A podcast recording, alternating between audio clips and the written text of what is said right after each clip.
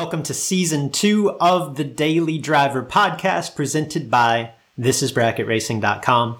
I'm your host, Luke Bogacki.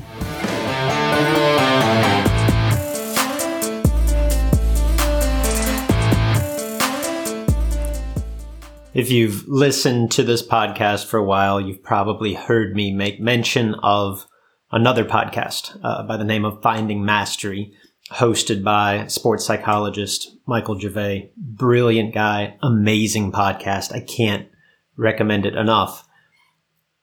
When it comes to, to the theory of balance, like work life balance, uh, work family balance, work or, or competition family balance.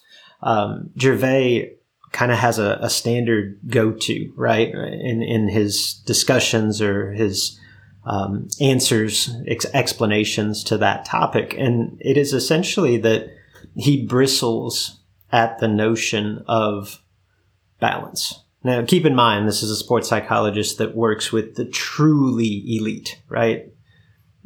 Athletes that are at the tip of the sword or individuals in business, what have you, that are absolutely pursuing excellence. And in his experience, to get to that point, to truly explore the essence of your abilities, your potential, he says there's just not really room for much else. In his book, A Champion's Mind, tennis great Pete Sampras, he said the same thing in so many words. He said, in order to be great at something, it really needs to be the focus of your whole life. You can't have this great social life, big academic load, and athletic ambitions and be able to focus on all of them. Again, that's Pete Sampras. In my limited experience, I tend to agree to be completely at the tip of the sword, to be world class, elite, the best, or even to truly explore your best in that pursuit.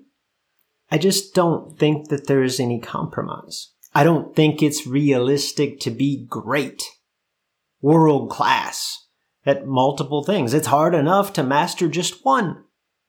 In fact, I don't know how realistic it is to be world class at something, any one thing, and even be pretty good at much else. Thankfully, for the rest of us, I do believe there's hope because I do think it's possible to be good at multiple pursuits.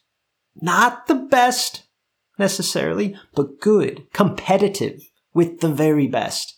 And not good at everything, mind you, but multiple things.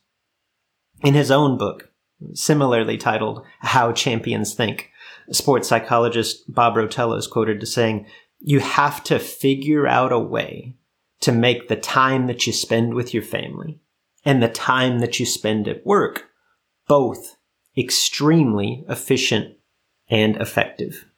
End quote the truth is we all have multiple roles that we fill in life. And we all have a desire to succeed basically in all of them. But we have to pick and choose, right? We have to choose what it is that we aspire to be great at or even good at.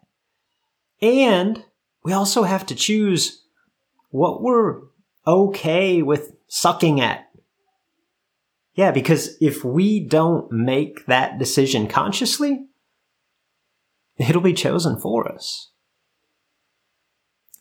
Can you be the best racer in the world? Yeah, like I'm of the belief that you can do anything you set your mind to.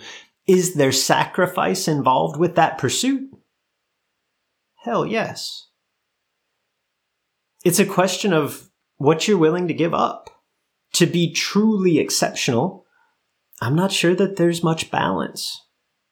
But if you're okay with being pretty good, at times, maybe even really good, well, then I think there's room to be pretty good in multiple domains. The question becomes, would you rather work to be the best at your chosen pursuit?